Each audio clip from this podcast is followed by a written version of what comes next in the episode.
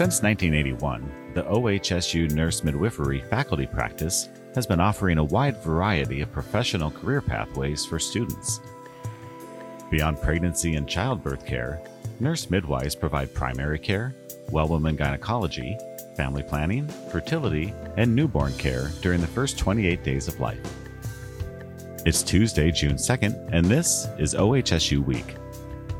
I'm Josh Anderson. I spoke with three nurse midwives to learn about midwifery during COVID and the changes they've seen to their practice. So, thank you all for joining me today. Um, why don't we get started with introductions? Julia, why don't you start?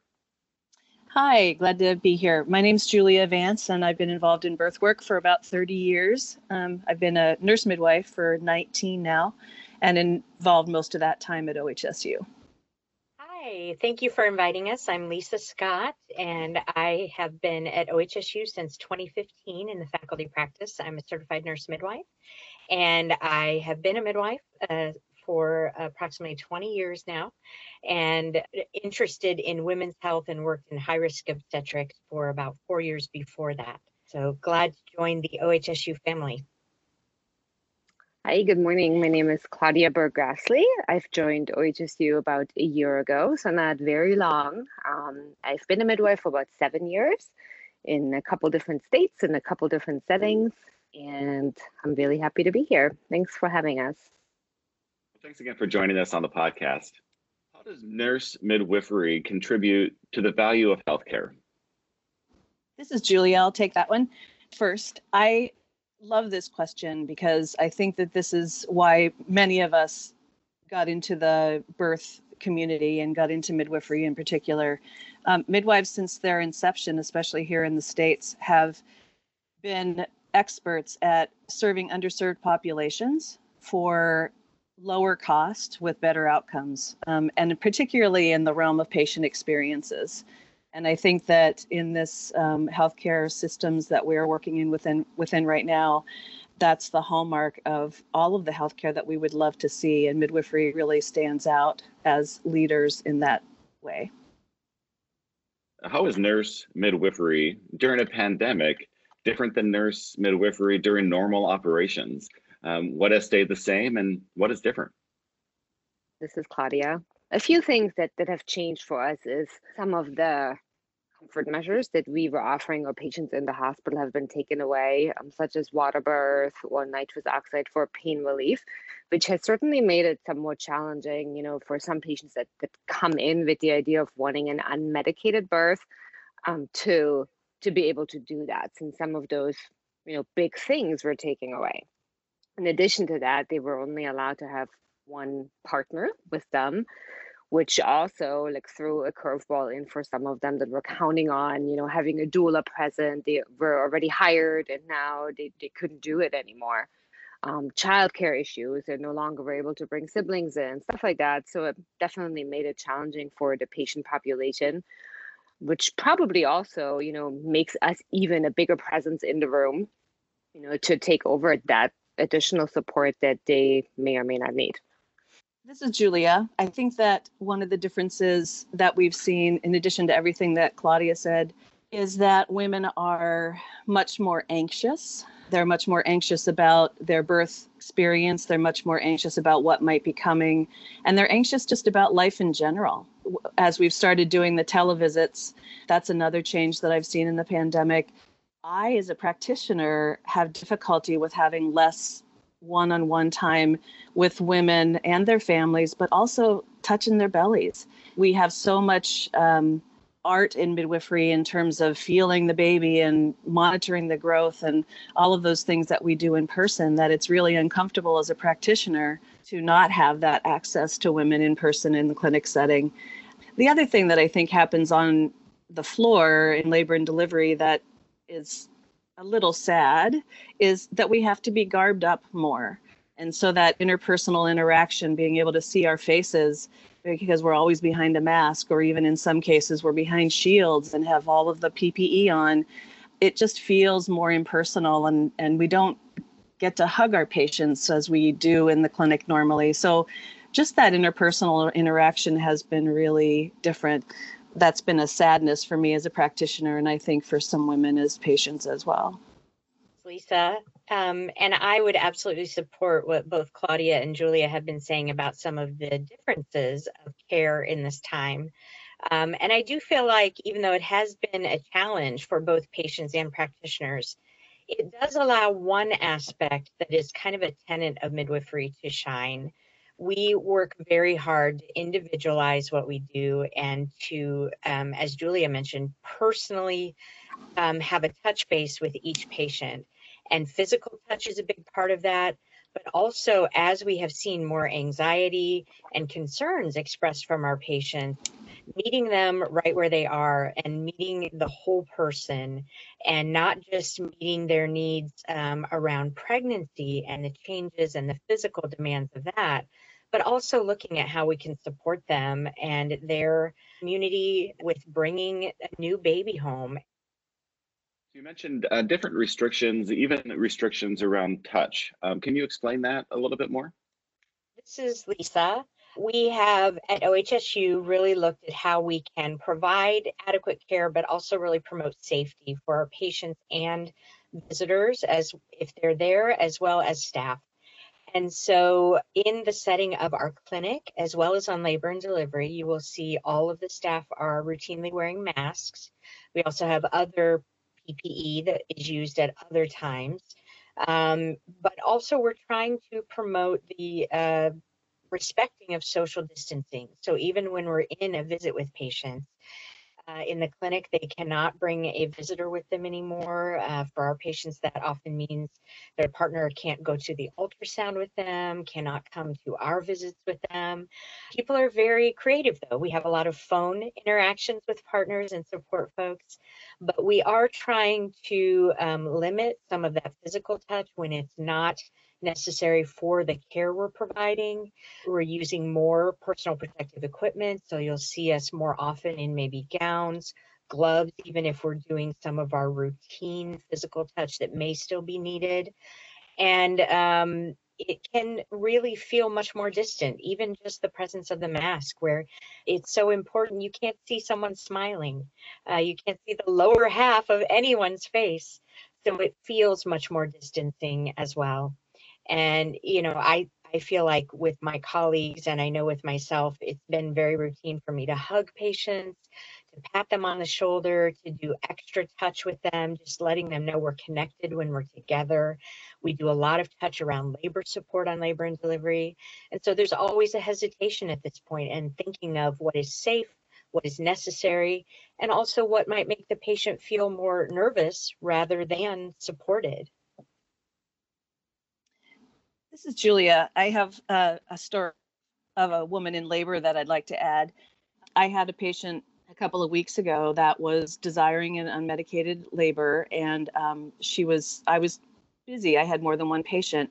So um, the nurse was providing excellent labor support for her.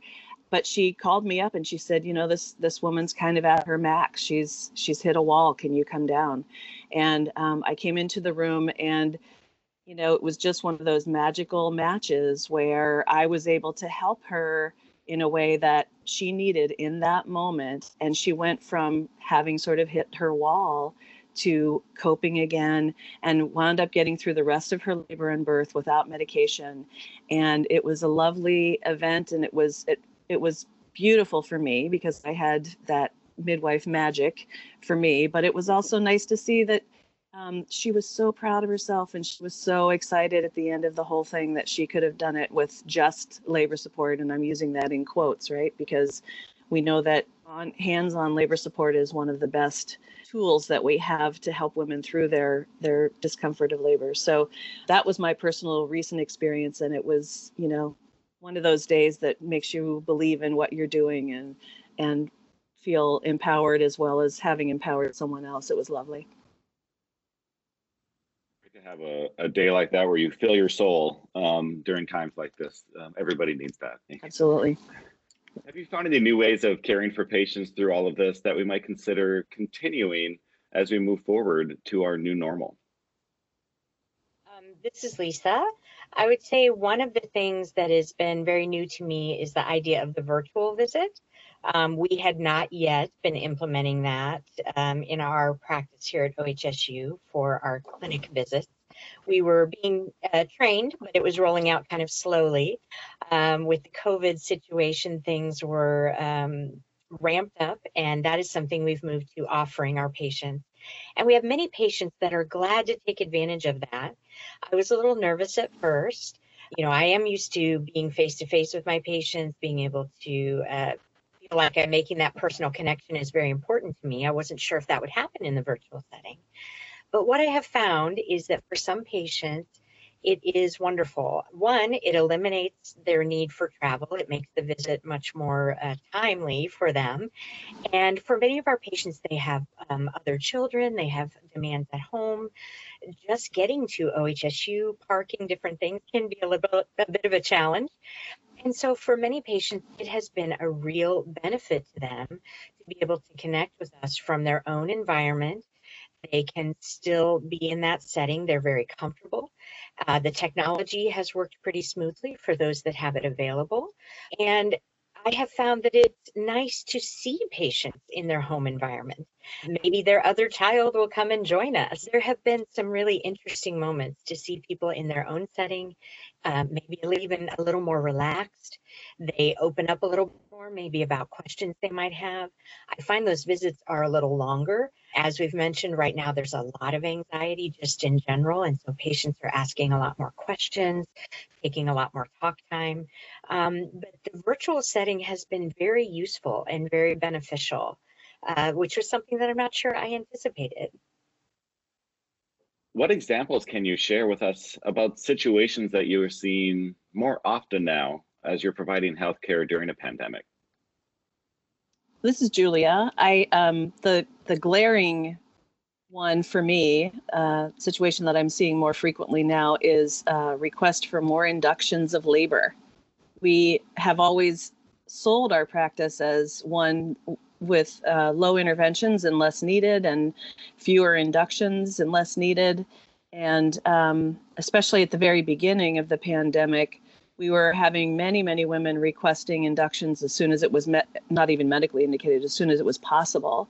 They were trying to get in and out of the hospital as soon as possible.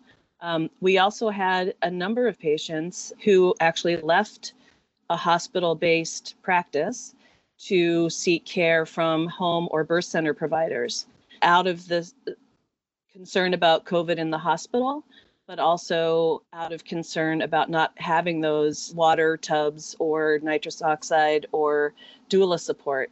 So they were choosing home or birth centers where they could have at least the water and maybe their doula present. So those are the two things that changed dramatically for us. We we had uh, many, many, many inductions, and it was uh, quite a shift for us as a practice.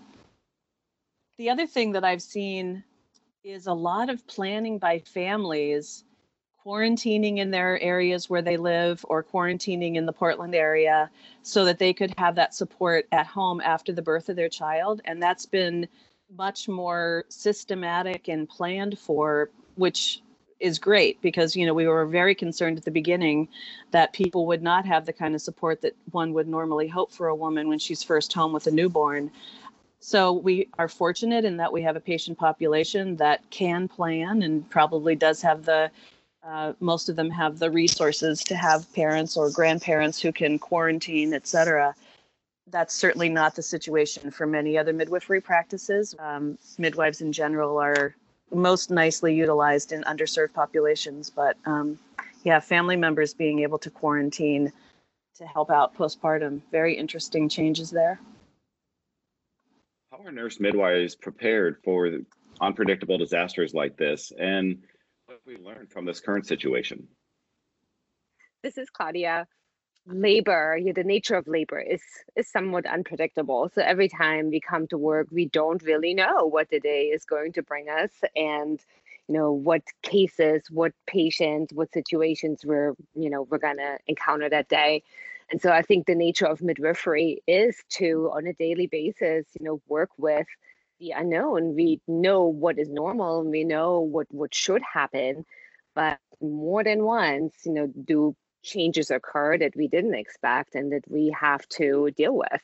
And I think a situation like this, while this is certainly a whole different magnitude of, you know, just a labor that goes not the way we wanted it to, but I think it really helped us you know, cope with that and just take it day by day. And we saw that every day there were new changes, you know, that were made, whether that was through the organization or, you know, our group or what our patients were feeling. I think we were able to to really take it step by step and you know step everyone through that including ourselves and you know here we are how many x number of weeks into it and i think we've done a pretty nice job this is julia i love that claudia midwifery started as you know in the in the states anyway you midwifery started as you know out in the hills where there was no care.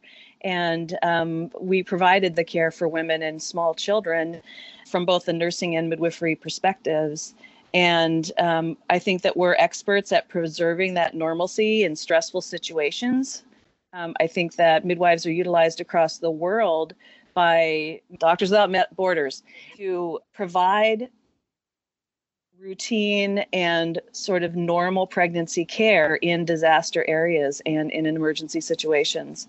And I think that midwives have been experts at that since the beginning of, of the idea of the granny midwife, who had her training from her prior, her granny probably, um, through the midwifery of this of the you know the nurse midwives today.